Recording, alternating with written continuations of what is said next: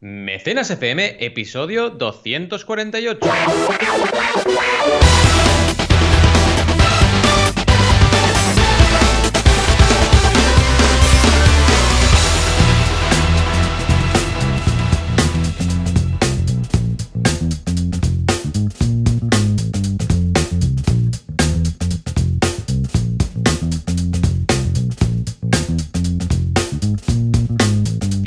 Y bienvenidas a Mecenas FM, el podcast donde hablamos de crowdfunding, de crowdfuncio, de micromecenazgo, de micromecenage, como le queráis llamar, ya sabéis, financiación colectiva, esa fórmula, esa estrategia, esa herramienta para poder lanzar proyectos. Como siempre, como cada semana, aquí estamos con todos vosotros y vosotras. Joan Boluda, consultor de marketing online y director de la Academia Online para Emprendedores boluda.com y un servidor, Valentí Aconcia, que soy consultor de crowdfunding, emprendedor y muchas otras cosas. ¿Qué tal, Joan? ¿Cómo estamos? Hola, ¿qué tal? Muy buenos días, muy feliz, muy contento y muy 2020. Pues el primer episodio del año, después de las campañadas, con muchas ganas de enfocar este nuevo año con muchos proyectos y con muchas ideas. Aunque uno de mis propósitos es no montar ningún proyecto nuevo, pero bueno, al menos muchas ideas para aplicar en los actuales, seguro que sí. ¿Y tú qué? ¿Cómo, ¿Cómo van estos primeros 3, 4 días?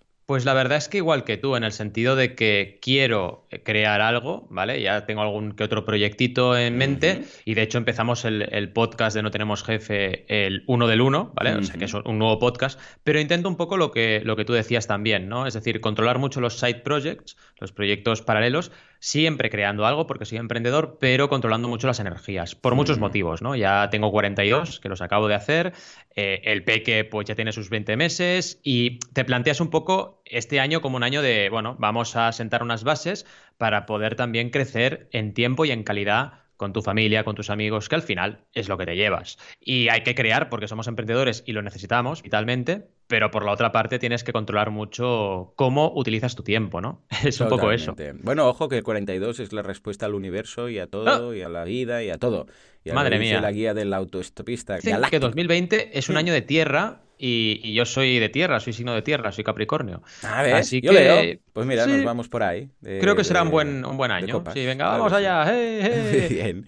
Pues nada, aparte de estas buenas intenciones, también es cierto que quiero frenar un poco. O sea, que mm. ya me he enfocado este segundo lustro de los 35 a los 40 fue un sprint de cinco años, como decíamos. Bueno, llevamos como 40 minutos hablando con Valentí antes de empezar el programa y hemos arreglado el mundo de todo esto, ¿no?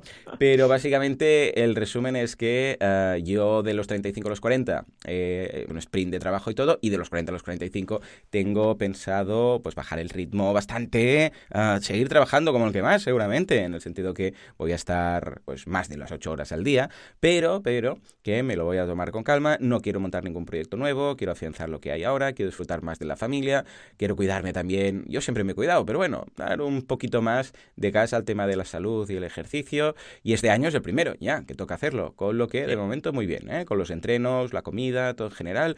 Y tomarse las cosas con filosofía, porque a veces, pues mira, no es un esfuerzo físico, pero por dentro vas, vas apretando y créame ella. Lo que mensana incorpore sano, ¿verdad? Totalmente. Es que yo creo que la crisis de los 40, que muchas veces se hablan, en mi caso al menos, más que una crisis de, ah, qué crisis, ha sido reflexión, ¿no? de decir, oye, 40 más 40 más son 80, ¿no? Entonces, vale, estamos como, no, no en la mitad del camino, porque esperemos vivir más años, ¿no? Pero es como una sensación de decir, bueno, ahora hay que aprovechar, ¿no? Hemos hecho la el calentamiento y la primera parte del partido y ahora vamos a por la segunda. Y al final dices, bueno, con todo lo que he aprendido en todos estos años, ¿cómo puedo hacerlo para ser el máximo, maximizar la felicidad y la satisfacción y la salud, ¿no? y simplemente es eso. Por eso los vampiros son tan sabios, estos que tienen 500 años, 1000 años, ¿sabes? Estilo crepúsculo y todo esto, que lo ves joven, pero tiene 1500 años. Entonces, claro que son, bien, son bien jóvenes. Los vampiros son bien jóvenes. Son bien jóvenes, son bien jóvenes. ya ves, esta es la reflexión, freak. En fin, venga, va, otras cosas. ¡Ey! Pedazo de curso el de boluda.com de esta semana, eh, hecho por, atención, el gran inefable Adrià Tarrida. Un curso que nos cuenta cómo financiarnos. Pillamos todas todas las posibilidades para financiar una startup, desde crowdfunding, evidentemente, habla de crowdfunding inversión, con recompensa, pero luego también bootstrapping, ¿eh? con recursos propios, básicamente. Luego también Full Friends and Family, pero también nos ponemos en temas de fondos de inversión, venture capital, hablamos de ah, business angels, hablamos de préstamos, hablamos un poco de todo, de aceleradoras, de empresas. Bueno, hay muchos caminos y todos tienen el revés de la medalla, en el sentido que todos tienen mm. algo positivo y algo negativo. Yo sé, pues si vas a hacer crowdfunding de inversión, dices, ostras, no tengo que entregar recompensas, pero bueno, estás cediendo parte de tu empresa. En cambio, yo sé, si vas a pedir un préstamo, dices, hey, no tengo que ceder, eh, no tengo que ceder ninguna parte de la empresa, pero claro, tienes que devolver el dinero. En cambio, si haces crowdfunding de recompensa, dices, hey, no estoy cediendo empresa ni tengo que devolver dinero, pero tienes que entregar recompensas. Es decir, que si os fijáis, depende de la situación de cada uno, y hay más caminos, ¿eh? vemos las aceleradoras, business angels, etcétera, pero depende de tus prioridades y de tu DAFO, ¿eh? porque también puedes valorar un camino u otro. Pero en todo caso, un curso muy, muy práctico porque vemos de cada uno pros y contras. Echadle un vistazo que está. Bueno, ¿y en Banaco qué? ¿Qué has Mira, en Banaco eh, seguimos con los cursos que ya estrenamos antes de final de año. El curso de la guía del creador, que ya sabéis que serán seis cursos, empezamos por el primero, porque al final, eh, con todos los bloques de la guía, que son seis, y los 80 ejercicios, en un curso no cabían. Entonces hemos dividido y empezamos por el primero, eh, que es el bloque 2 de la guía. Bueno, bloque 1 y bloque 2. Y luego el curso de Pitch Deck en Equity Crowdfunding, que es un curso muy interesante para plantear eh, rondas de inversión o bien una campaña de equity crowdfunding, lo que mm. prefiráis. Y también avisar a toda la audiencia, si les apetece, que echen un vistazo a notenemosjefe.com, que es un podcast para emprender con valores que hemos creado precisamente. Estamos con Adrià Tarrida, con Alberto González y con Roberto Aresena cada miércoles a las 12 y 12, hablando de emprender, hablando de herramientas, hablando también de valores, porque al final haciendo lo que hacemos cada día, si no lo hacemos por pasión y con valores, ¿para qué? ¿No? Básicamente. Con lo cual, os invitamos a pasaros por ahí.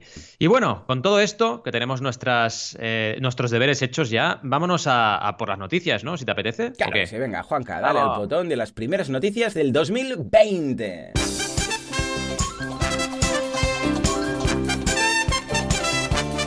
Empezamos con Equity Crowdfunding que se consolida en España.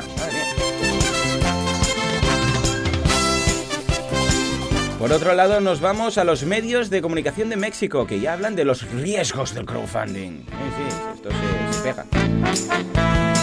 Y entra la música del malo. Una moto eléctrica española en Indiegogo. Bueno, ya tocaba, ya tocaba. Y noticias sobre ella. Lo habrán escrito bien. Y finalmente, el IVA. ¿Qué pasa con el IVA? ¿Qué pasa, qué pasa con el IVA en Patreon? Bueno, lo vamos a ver. Fácil, fácil. Finalmente, la duda de Patricia. Ah, no, es la misma. ¿Qué pasa con el IVA? Pues venga, sube, sube. Me ha sobrado tiempo y hoy iba tan tranquilo que digo, venga, vamos a por la duda. Y resulta que ya la había leído. Bueno, muy bien, preguntas muy interesantes. Empezamos con el equity crowdfunding. ¿Qué ha pasado? Que parece que en España ya nos lo tomamos en serio, ¿no?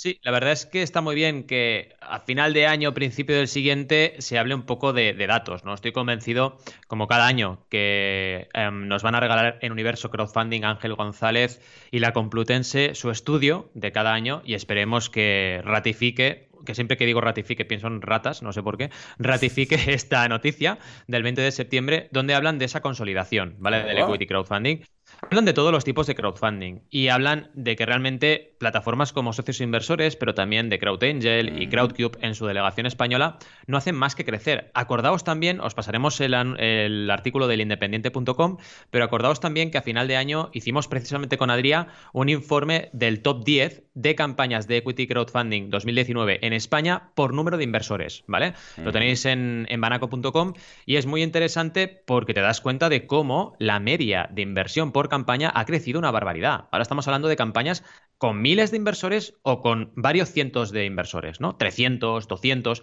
cuando antes llegar a 100 inversores era complicado en el equity crowdfunding español. Así que todos los datos son muy buenos, todos. Es decir, eh, la cantidad de dinero que se recauda, que a veces superan los 300.000, 400.000 euros, que es el doble de la media. El número de personas que participan, que también duplican y triplican la media. Estos son súper buenos datos. Y a veces no tanto el número de campañas, porque la gente dice, ah, menos campañas. Bueno, mm. es que sí, son menos campañas, pero mejores, y se recauda de media más dinero y hay, es que se está consolidando el mercado. Esto es bueno, ¿no? no es malo, ¿no? Y luego también, eh, si hablamos de también la salida, que ya sabemos que es cuando la startup ya ha conseguido la ronda y pasan unos años o unos meses, el retorno que hay de inversión, pues también es otro dato importante que tenemos que ir estudiando. Y no solo él, venga, más campañas y más campañas sin a lo mejor tanta calidad, ¿no? ¿Cómo lo ves? Lo veo muy positivo, muy fantástico, coincido plenamente. A ver, la gente que no sabe de qué va el mundillo crowdfunding, pues suena raro, pero nosotros que estamos al tema vemos que efectivamente se olvida. Y un detalle etimológico, que un día lo busqué, ratificar, que te recuerda al tema de las ratas, viene del latín de ratus y de facere. Ratus, que quiere decir validar, ¿vale? Y facere, que es hacer, o sea, que haces una validación. Rati, facere, ratus facere, ratificar. Curioso, ¿eh? Esto sabes cuándo lo aprendí? Cuando en una asignatura en EGB, no, en, en bachillerato, bachillerato, nos contaron de dónde venía el origen de la palabra ratafía. Mm, bueno. Bebida de aquí. Y era de unos eh, monjes que hicieron una quedada y acordaron un tema del convento, no sé qué, y después de firmar tomaron una bebida, como para celebrarlo. Y era ratafía. Y dijeron, ostras, esta bebida es... Bueno, esto es la leyenda, luego vas a ver tú. Y mm. dijeron, esta bebida, pues vamos a llamarla ratafía, porque ha sido con este tratado signado que hemos firmado ahora, eh, Tratat Signat Ratafía, y es esto, eh, hacer una validación. O sea que, mira, ahí viene. La próxima vez, Qué de las ratas... Sí, sí, sí, es que al final la etimología es, es muy clave, ¿no? No, pero me pasan cosas muy, raras. O sea, aunque sepa de dónde viene la palabra, me pasa, por ejemplo, cuando pienso en polígono, pienso en un monstruo de estos de Transformers, ¿no? O sea, algo muy grande y muy malo, ¿sabes? Polígono. Vale, me pues, gusta. Ya me dirás, ¿no? Has abierto la, la vez a la caja de Pandora de Transformers. Pero bueno, exacto, exacto. nos vamos a, México. Nos vamos a México. Hola, un saludo desde aquí a todos nuestros amigos oyentes mexicanos. Nos vamos a los riesgos del crowdfunding, que parece que alguien también ha abierto ahí una caja de Pandora, ¿verdad? Pues sí. La verdad es que es interesante empezar a ver noticias de México y de Latinoamérica en general, porque mm. ahora lo veréis. Este año estoy convencido que tendremos muchas noticias positivas de Latinoamérica y el crowdfunding, porque ahora empiezan ellos a apretar el acelerador. Ya veremos lo de siempre, ¿no? Muchas plataformas, eh, regulaciones, lo que pasó aquí hace cinco años, básicamente, tres, cuatro, cinco años, ¿no? Eh, aquí hablan de fondeo colectivo, ¿no? El fondeo colectivo o crowdfunding es una opción atractiva para generar rendimientos altos, sin embargo, se deben tomar en cuenta algunos factores. Y está muy bien que una vez más, porque esto lo hacemos últimamente, están pasando eh, final de año, ¿no? este tipo de artículos son bastante habituales y el, episodio pasado hablamos de ello también, ¿no? En este caso hablan de riesgos y beneficios. Hmm. En el caso de riesgos, hablan de conceptos como la continuidad y la certeza, ¿vale? Al final, estudiar el equipo directivo sería un poco la certeza, estudiar el equipo que hay detrás del proyecto, si la propuesta es innovadora, etcétera. Y la continuidad también es muy importante, es decir, tener en cuenta la capacidad que tendrá la empresa para mantener los ingresos a medio y largo plazo, ¿no? Porque dices, vale, por ejemplo, esta es una empresa que parece que tiene una innovación muy alta, pero no veo yo que esto luego a futuro, en unos meses o en unos años, pueda seguir manteniéndose. Pues cuidado, ahí no inviertas. Y luego en beneficios, nos hablan de los rendimientos, que esto es típico, ¿no? Vale, pero es que a veces la gente se fija mucho en esto, ¿eh? Rendimiento, uy, qué bajo. Bueno, cuidado, pero ya sabéis, cuanto más alto es el rendimiento, más alto es el riesgo. Entonces hay que equilibrar un poco, ¿no? A lo mejor un 16% anual parece mucho, pero también hay mucho riesgo ahí dentro, o no, ¿vale? Y lo último, muy importante, es que al final en este tipo de inversiones tú eliges y puedes diversificar. Lo bueno del equity crowdfunding mm. es que tenemos plataformas que te dan un montón de oportunidades para invertir y es más fácil que nunca diversificar. Y siempre mucho, mucho cuidado con el tema de los ahorros esto no es para invertir tus ahorros, es para invertir lo que te sobra de tus ahorros, ¿vale? Así que cuidado con esto, que siempre me gusta decirlo. ¿Cómo lo ves? Buen, buen rollito, ¿no? Aquí. Súper interesante y es de esos momentos en los cuales me gustaría invertir en equity y hacer más crowdfunding como desde el punto de vista del, del mecenas, en este caso, del inversor, ¿no? Pero, ¿sabes qué pasa? Que no me acabo de animar porque, bueno, no sé, es como que cuando tengo posibilidad de invertir en algo, acabo invirtiendo en un proyecto. En un proyecto ya, es que es normal, ¿eh? Es normal. Porque al final, por tenemos esa mentalidad, ¿no? Tanto tú como yo, claro, a mí me pasa igual, porque fíjate, yo invierto en equity crowdfunding, pero en proyectos que son mis clientes. Claro. Entonces yo les conozco, ¿vale? Estoy cerca de mm, ellos. Claro. Conozco más el equipo. Es que al final es lógico. Si ves tantos proyectos como tú y como yo, es normal que te metas en proyectos que, conoces más, ¿no? En cambio, si no tienes tanto, tanta red o no eres consultor como nosotros, que cada día vemos proyectos, mm. pues claro que te va bien eh, entrar en una campaña de, al final de equity crowdfunding en una plataforma y ver qué proyectos hay allí, ¿no? ¿Hay alguna, mm, algún caso, a ver si para la semana que viene o un año, un día de estos, que por cierto, dijimos algo de preparar y ahora no me acuerdo. Lo dijimos la semana pasada, hace dos semanas, que prepararíamos... Ah, lo que cuesta una campaña, apúntatelo, gente que no se nos vaya.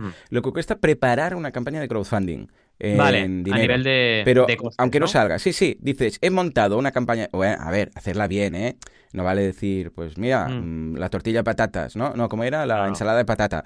No, no, una bien, con su vídeo, un consultor, no sé qué. A ver a cuánto sube. Lo, pues lo podemos ya preparar para. En la escaleta 249 estoy ahora ya montando ah, la vale, perfecto. ¿eh? Pues mira, sí, ya, lo, tenemos. Ya lo tenemos, vale. Esto por un lado. Por otro lado, ¿dónde? ¿Por qué he enlazado ideas? Ah, sí, a ver si me encuentras algún caso, igual lo tienes ya en mente, de alguna, mm, de alguna empresa de equity, bueno, que haya hecho crowdfunding equity y tal, que luego haya salido a bolsa. ¿Sabes? Mm. Igual americana, podría ser, pero más que nada para el hecho de decir, mira, este caso fue uno en el cual hicieron una campaña de crowdfunding, pero claro, ya sabemos que no hay mercado secundario y todo esto, y claro, pues te esperas a que os repartan beneficios, una posibilidad, o que salgan a bolsa, y que hubiera salido a bolsa. Más que nada para ver un caso curioso y tenerlo como ejemplo de algún proyecto que ha funcionado de crowdfunding y finalmente se ha, se ha llevado a un mercado secundario y has tenido unas acciones por haber sido en su momento mecenas. ¿Te parece? Muy bueno, muy pues bueno y, hay que investigarlo porque estoy convencido de que encontraremos no una, sino alguna, alguna que otra empresa con salida seguro, pero bueno, ya cotizando en bolsa es posible que menos, sí. Hmm. Vale, sí, a ver, a ver, sí, al menos, eh, sí, sí, como empresa y acabando siendo socio. Vale, pues venga, va, nos vamos a la moto. Oh, qué bien, una moto eléctrica en, en España, qué, qué, ilusión más grande. A ver, cuéntame sí, pero ya verás, espero no romperte ninguna ilusión porque, claro, empezamos con, con, esta noticia y es muy buena. O sea, entras aquí, híbridos y eléctricos.com, esta moto eléctrica española de diseño retro busca financiación para fabricarse y todo parece bueno, ¿no? Porque te encuentras en un medio de referencia sobre vehículos eléctricos, un artículo sobre una campaña de crowdfunding, una moto que está prototipada al 100%, la ves, la ves aquí y o sea, que no es render, que es moto física y tal. Sí, sí, sí, física, es una scooter súper chula, eléctrica, tiene un rollito retro, así que está muy, muy chula y todas las características técnicas, ¿no? Que puede ir de 72 a 120 kilómetros, 45 kilómetros hora de velocidad punta, o sea, todo súper bien explicado y muy bonita, repito. Pero claro, te vas al enlace, que además tiene enlace la noticia, dices, oye, todo perfecto, ¿no? O sea, encima tiene enlace, ¿y qué ocurre? Que es algo muy triste porque te mm. encuentras que la campaña ha recaudado cero euros. Madre. ¿Vale? Y ha acabado, ¿vale? Entonces dices, vale, esto es una muestra, y nos gusta traerlo para que lo veáis, que solo prensa, solo medios de comunicación sin estrategia, no sirve de nada. Es decir, cualquier cosa sin estrategia no sirve de nada. Ya puedes tener un vídeo perfecto, una buen, un buen prototipo, porque claro, prototipar una moto eléctrica no es fácil y esta gente ya lo tiene, o sea, tiene un montón de herramientas, ¿no?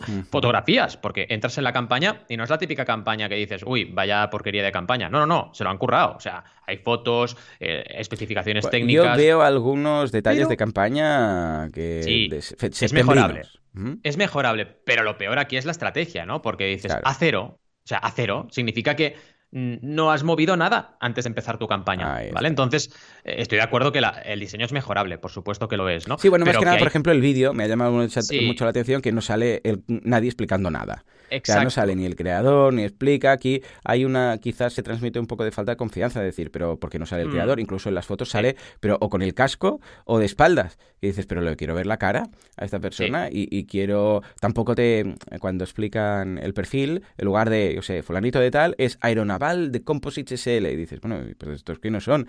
Y que salga el equipo y que digan, hey, pues hemos pensado en esta idea y no sé qué, a ver si os gusta, no sé, mm, la explicación. Porque claro, estamos hablando de una recompensa de 2.997 euros. O sea, no es fácil convencer a alguien que te dé 2.000, bueno, 3.000 euros, ¿sabes? Totalmente. Eso por una parte, muy buen apunte. Y por la otra es que, a ver, si tienes el equipo, porque bajas un poco en la campaña y está el equipo, ¿no? Están ahí Nicolás, Claro, claro, por eso, por eso. Ángel y Liz, eh, sal también en el vídeo, ¿no? Por favor. Es que al final. Exacto, eh, son puntos que, hay que tener en cuenta y al final, mm, claro, a mí muchas veces cuando hablo del vídeo digo, tenéis que salir en el vídeo. Me vienen con ejemplos, por ejemplo, en Tropic, la primera y la, campaña, no salen ellos hablando, ¿no? Sí, pero los has contado. ya, pero es que es mejor que salgas. no, pero diles, explícales, no, no, sí, está muy bien, pero entonces dadme 300.000 euros para invertir en Facebook Ads, que es lo que han hecho en Tropic, y entonces no hace falta que salgáis en el vídeo, ¿sabes? Por eso, ¿no? Un poco la reflexión era que tú no puedes solamente escoger una parte del todo y con eso justificarlo todo. Pero lo que es indudable es que si tu estrategia es deficiente o no existe, como es el caso, da igual todo lo otro, ¿no? Porque no, no, vas a poder jamás conseguir el éxito. Y como tú muy bien dices, es que estamos hablando de una contribución media de 3.000 euros, eh, cuidado, porque aquí como no tengas ya preparado el estreno y no tengas ya gente interesada que va a contribuir en el primer minuto, ya la has liado. Claro, en el caso de las impresoras 3D eran no 3.000, sino 6.000. Sí, eran y lo petó.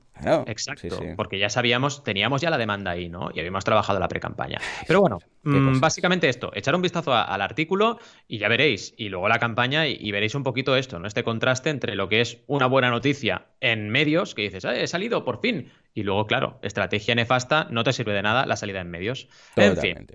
En fin, va, sí, nos vamos a la duda. En este caso nos la manda Patricia. ¿Qué pasa? ¿Qué pasa con el IVA en Patreon? A ver, cuéntanos, porque el tema de los IVA siempre es un Cristo. Es un poco lío, ¿vale? Porque Patreon lo que hace es cobrarte el IVA. Entonces, primero, tenéis que tener en cuenta que Patreon eh, es la única plataforma del mundo que lo que hace es gestionarte el IVA automáticamente. Entonces, esto es bueno, ¿vale? Porque tú no tienes que preocuparte de ello, pero cuidado, porque luego la declaración de ese IVA sí que es tu responsabilidad. Entonces, ellos lo que hacen es directamente de la cantidad que cobra eh, cada, cada, contribuyente, le suman el IVA, ¿vale? Cuando toca, evidentemente, no siempre. Si tú eres español y la persona está en España, le van a sumar el IVA y tú pagas un IVA. Tú, como mecenas en Patreon, recibes un mail cada mes con todo el IVA que has pagado, ¿vale? Eso por una parte, ¿vale? Ya yo aporto, yo qué sé, pues 100 euros y serán 121, ¿no? Porque dirán, hey, como cualquier otro producto que compro, son 100 euros más 21 de IVA, 121. El problema es que luego tú, como creador, eso lo tienes que declarar, porque tú has generado un IVA, ¿vale?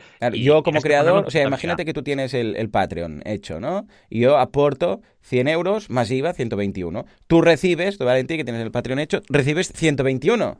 Y esos 21 extra Claro, no son tuyos, son del Estado. Exacto, no son tuyos. Y eso es lo importante y lo diferente de Patreon. Por una parte está bien, porque no tienes que preocuparte tú de cuadrar las recompensas con el IVA y tal y cual, que esto es bueno, pero por la otra, cuidado, prudencia, porque eso luego lo tienes que declarar. Y básicamente así funciona, a diferencia de otras plataformas que encima, por ejemplo, Kickstarter y cualquier otra, que encima tienes tú que tener en cuenta muy bien ese IVA cuando planteas tus recompensas para luego no vender por debajo de precio y tener un problema gordo, ¿vale? Así que mm. por ahí bien, por la otra, cuidado porque que no os penséis que la automatización es eh, olvidarse del IVA, porque no es así, ¿vale? Totalmente. Tenéis un panel de control eh, también en Patreon muy currado, ¿vale? Así que aquí también te animo a que te lo, le eches un vistazo a, tu panel de control, Patricia, y cualquier duda nos contactes y te, resolvemos la duda, sin problemas. A ver qué, a ver qué, sí, porque si no puedes tener un disgusto. ¿eh? Ahora, que se, ahora que toca cuadrar IVAs, háblalo con tu gesto. Pues venga, va, nos vamos a la, a la campaña de Jesús o a la sección de Jesús. Ah, ¿esta va a ser ahora? ¿Sí? Ah, Qué bueno. Que sí. Vale, vale. pues mira, me ha gustado porque ah, le tenía cariño ya de las campañadas. Venga, va, ¿qué os parece esta campaña de arte? Que es una campaña de Berkami, de dos fotógrafos que lanzan este, este proyecto que es Pinceladas de Luz. A ver, cuéntanos. Básicamente nos habla Jesús de que son dos fotógrafos que lanzan estas pinceladas de luz, un libro de fotografía en donde se centran en el lado más artístico, ¿vale? La campaña, dice él, es que, está muy bien estructurada, ahora le echaremos un vistazo breve, aunque le ha faltado eh, que se presenten en un vídeo eh, que tienen, ¿vale? Y luego eh, lo hacen sobre el proyecto, un poco lo que hablábamos justamente ahora, ¿no? Que hmm. tiene que haber coherencia, es decir, si tú te presentas en sobre el proyecto, en tu vídeo también preséntate, porque al final la gente, mucha gente solo va a ver el vídeo, ¿eh? Cuidado, porque esto estamos muy acostumbrados a. Tú entras en una campaña de crowdfunding y lo primero que ves es un vídeo que te ocupa el 80% de la pantalla. Entonces le vas a dar al play. ¿Vale? Si queréis presentaros, es el momento, esos primeros segundos, enganchad a la audiencia y dar la cara, porque esto ya te gana una de puntos. Para que la gente siga visitando tu campaña, mm, bárbaro, ¿vale? Entonces, bien por Jesús, porque ahí le ha dado en el clavo, además en un tema que justamente habíamos comentado ahora, ¿no? Además, eh, dice que la estructura es correcta, y yo estoy de acuerdo, a nivel estructural eh, de los apartados que tiene está bien trabajada, ¿vale? Sí que observo que hay muchos apartados donde, por ejemplo, te ponen el índice, ¿vale? El índice de lo que es el libro y claro, como que rompe un poco, ¿no? Es un poco como. Mm. ahora el índice del libro, así con los apartados, es como. Ay, es como si hubiera puesto todo el índice de la guía ahí en el libro, en la campaña. Venga, todo el índice. Mm. Uf, es como un poco ah, demasiada información de golpe, ¿no? Pero bueno, esto lo puedes ir hablando o trabajando con diseño gráfico para intentar a lo mejor hacerlo de una forma que te ocupe menos scroll y que sea mm. más atractiva, ¿no?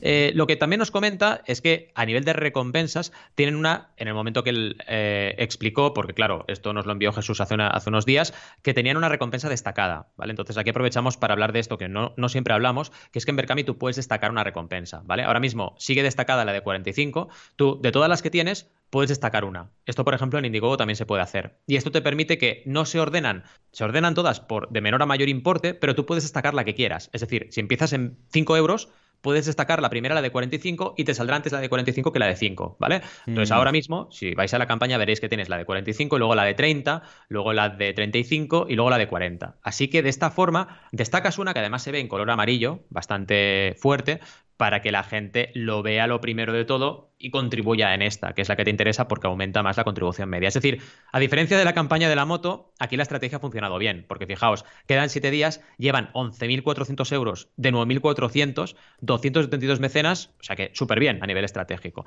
Pero a nivel diseño, ¿ves? Es un poco la otra cara de la moneda, tienen puntos de mejora. Pero bueno, si tu estrategia es correcta, seguramente podrás paliar eh, algunos déficits de diseño que podemos encontrar en esta campaña. Así que, por una parte, ya sabéis que, la estrategia es un poco la que da más fuerza a las campañas, ¿no? Sin ninguna duda. ¿Cómo lo ves? Bien, ¿no? Muy bien, creo que sí. Una, campaña súper interesante. Jesús siempre nos sorprende con novedades y muy bien los apuntes que has hecho. En cuanto a la campaña, pues la veo, aparte de lo que comentabas del tema del índice y tal, aparte de esto, bien. Simplemente destacar que también se han currado el tema de las imágenes, de las recompensas, que quieres que no ayuda. Pero vamos, mm. aparte de algunos detalles, no, eh, detalles no veo ningún fallo septembrino. O sea que muy... fallo septendrino, que bueno. Oh, oh, Cada vez que lo dices, recuerdo, sí, sí, masons. Recuerdo a nuestros profesores. Tenemos que hacer un vamos a por la llamado cuarentones. exacto, cuarentones, ya. solamente que, que, sea nuestro momento, nuestro punto de fuga de soltar todas las batallitas. ¿eh? Exacto. En fin, pues sí, sí. Uh, venga, va, Juanca, que, que Valentín lo pide. Dale al botón lo que haga falta para la campaña de Valentín. Ah, muy bien. Esto, ¿qué es? Esto, todo novedades del año, ¿no? Ah, Estamos disruptivos, ¿eh? Sí, sí, ¿eh? Muy bien, muy bien. Venga, va, ¿qué nos ¿Esto qué era? ¿Esto como, era como abrir un poco el, cofre de Drácula o qué era exactamente? Ah, ¿Una nevera? Dice que es una nevera. A ver, ah. escuchemos. Hostia, pero una ah, nevera muy llena la puerta, ¿eh? Está llena, llena, ¿eh? Está a tope. Muy, muy bien, muy bien. Y el otro, como, a ver, pues, vuelve con el otro. El anti... ¿No lo tiene? Sí, hombre, busco. Ahí, venga, va. A mí me gusta más esta, ¿eh? A mí también. ¿Ves probando algunas estas semanas? Y ya vemos con cuál nos queda. ¿Va? Vale. ¿Cómo? Sí que me gustan las cosas. ¿Cómo que no me gusta nada? Sí, hombre, lo que pasa es que, bueno, también tenemos nuestra opinión. Bueno, bueno. En fin, que siempre me quejo. se, queja que siempre me quejo. El duelo. ¿De qué va esto? Yo cuando escucho el duelo, como tú, que asocio ideas, veo a dos personas separándose de espaldas con una pistola a la mano. Yo también. A punto de girar.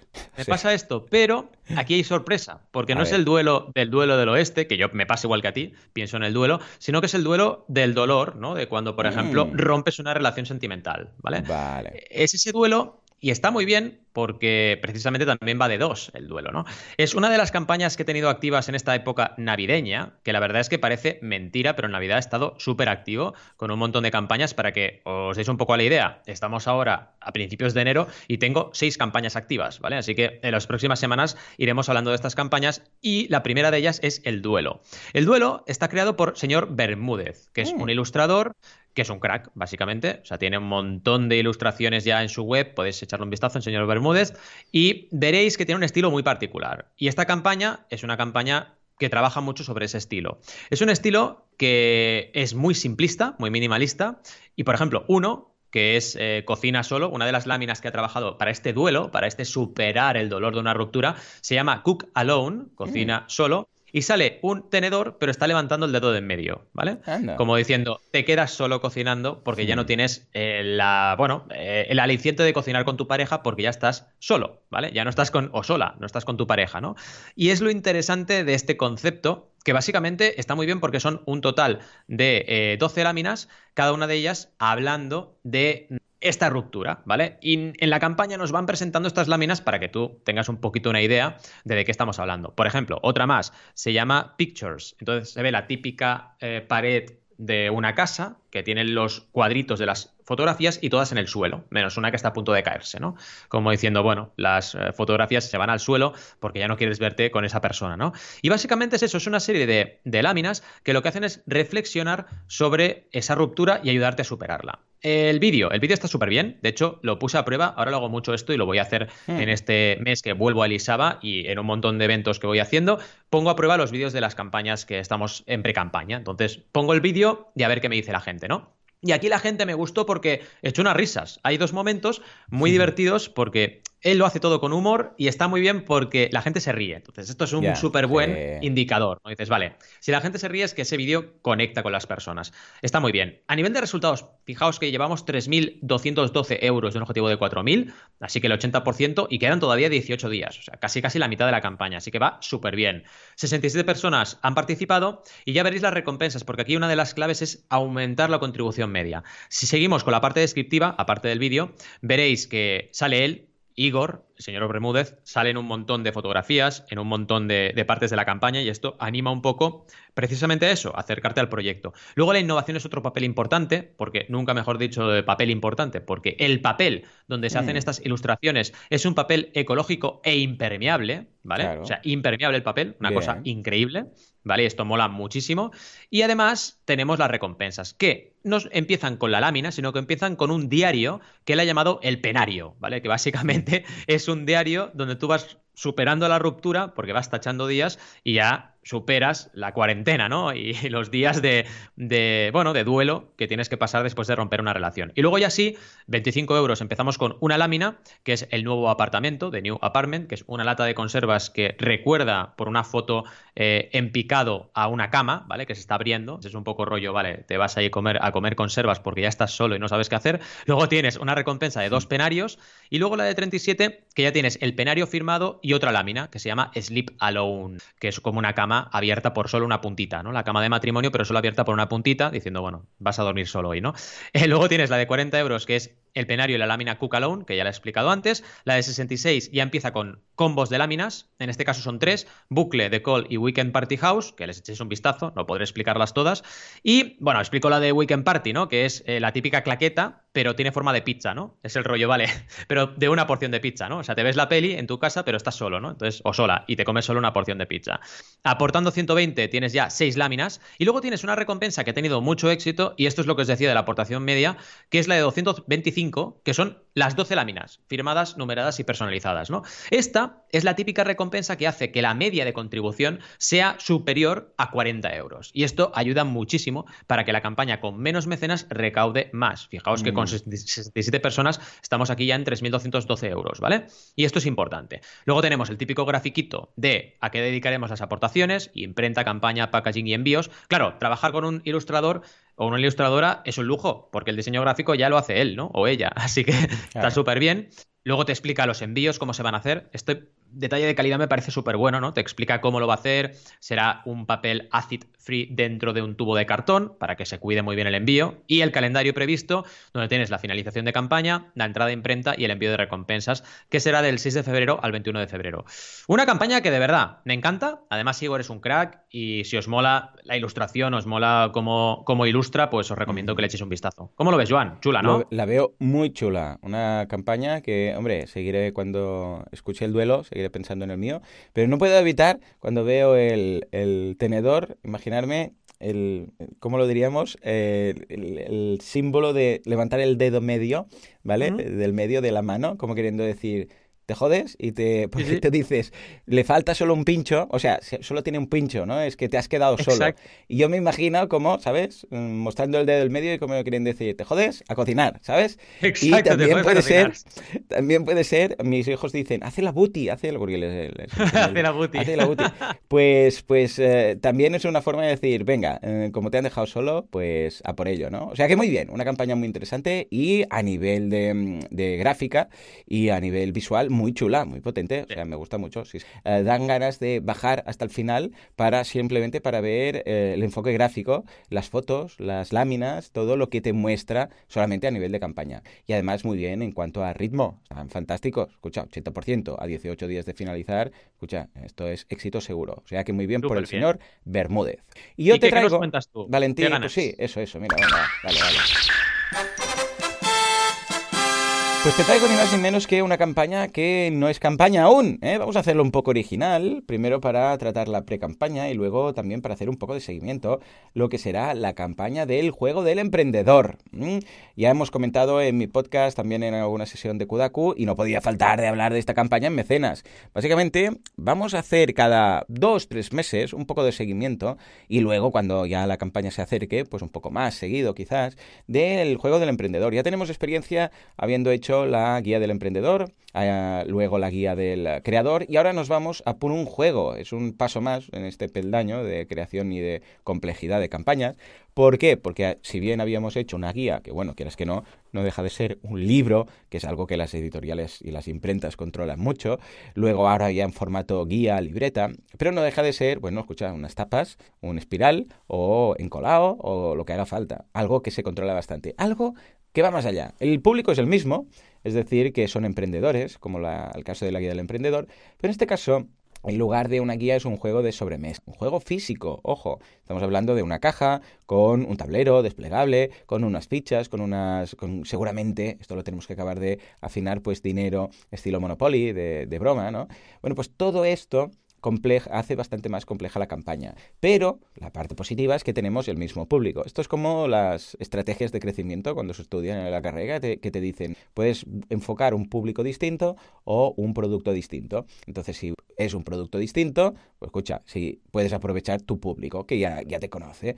Y si es un público distinto, quiere decir que vas a ofrecer tu mismo producto en, en este caso, pues a otro público. Teníamos dos caminos. Podía haber traducido la guía del emprendedor, por ejemplo, pues al inglés o al francés, y hacer una campaña, pues yo sé, en, en Ulule, por ejemplo, eh, en francés, ¿vale? Que ahí tienen fuerza. Pero, pero hemos optado por cambiar el producto y dirigirnos al mismo público. Visto el éxito, dijimos, escucha, ojo, no sé qué sería más fácil o más difícil, ¿eh? porque si bien traducir un texto parece difícil, crear un juego de sobremesa, os aseguro que lo es mucho más. Entonces, ¿qué hemos hecho en este caso? Hemos buscado la ayuda de un experto, porque nosotros de emprender sabemos mucho, pero de mm, juegos de mesa, pues ah, como usuarios sí, pero ya está. Entonces hemos buscado la ayuda de Pac, que es un mega crack en cuanto a el mundo de las, de hecho se dedica a ello profesionalmente, al mundo de los juegos de mesa, y también hemos buscado un diseñador, evidentemente, ah, con Nahuel también, que estará con su comunidad en Kudaku, y con Valentí en cuanto al tema del crowdfunding.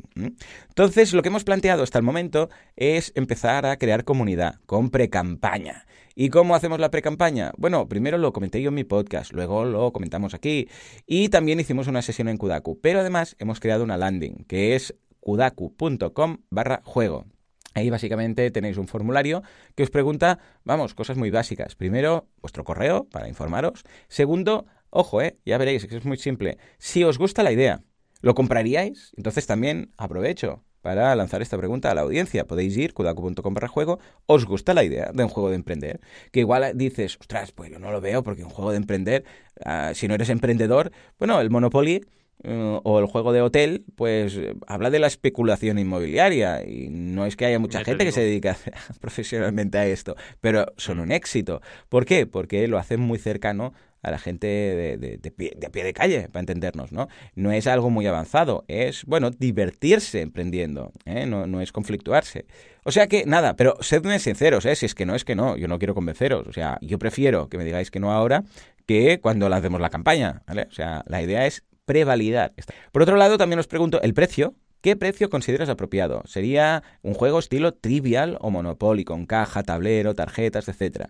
Más que nada porque no os penséis que es un juego de cartas, que simplemente es una caja con cartas, sino que no, hay un empaque ahí. Lo digo porque, claro, si dices, ah, pues 5 euros, bueno, 5 euros, mira, si fuera una baraja de cartas, pues igual cuela, pero un juego con tablero, fichas, cosas que requieren plástico y cartón, imprenta, varios proveedores, va a ser imposible si me decís 5 euros, ¿vale?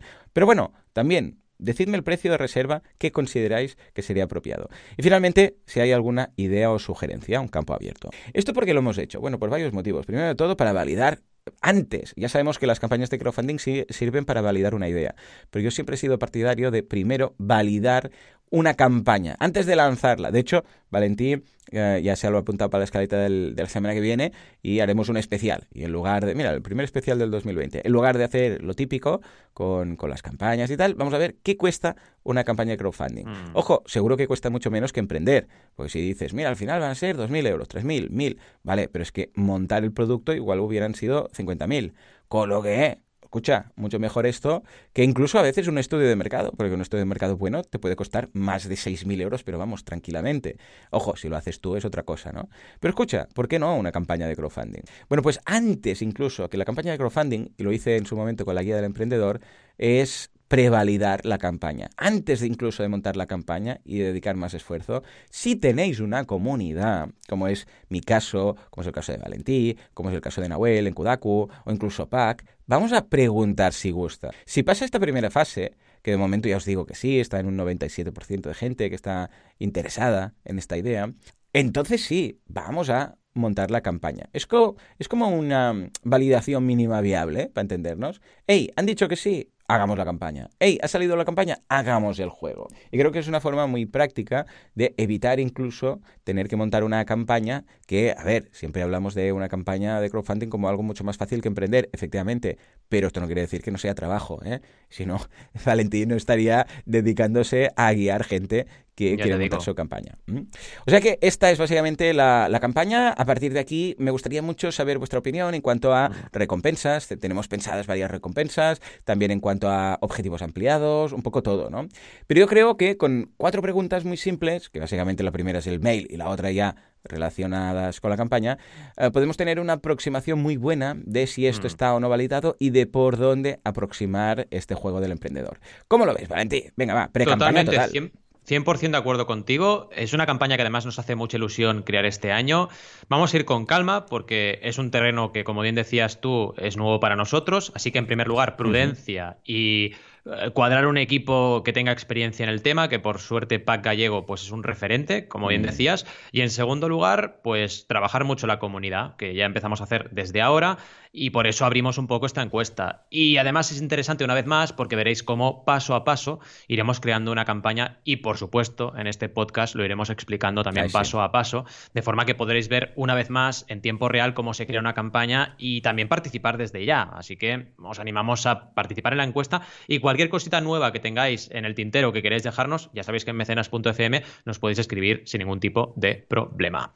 Bien, la verdad es que ha sido un episodio brutal, ¿vale? Hemos hablado del equity crowdfunding que se consolida en España, de los medios mexicanos que hablan de los riesgos del crowdfunding, de la moto eléctrica con noticia, pero con también mala noticia, de Patricia, que nos ha preguntado sobre el IVA en Patreon, una pregunta bastante recurrente, pero bueno, hay que sacarla a relucir cada vez que se haga. Y luego la sección de Jesús con esa campaña interesante de arte, donde echábamos de menos un poquito más de cercanía por parte de los creadores. Y para acabar las campañas, el duelo del señor Bermúdez, que ha sido una campaña muy innovadora, mm. y también el juego del emprendedor, que ya estamos en pre-campaña. Como siempre os decimos, gracias por estar ahí al otro lado, gracias por acompañarnos, gracias por estar ahí cada semana. Nos vemos como siempre la semana que viene, el sabadito, pero antes de eso, por favor, iros a todas las plataformas habidas y por haber, Spotify y tal y cual, y dejadnos cinco estrellitas y un comentario bonito que siempre nos animan el día y nos vemos la semana que viene. Adiós.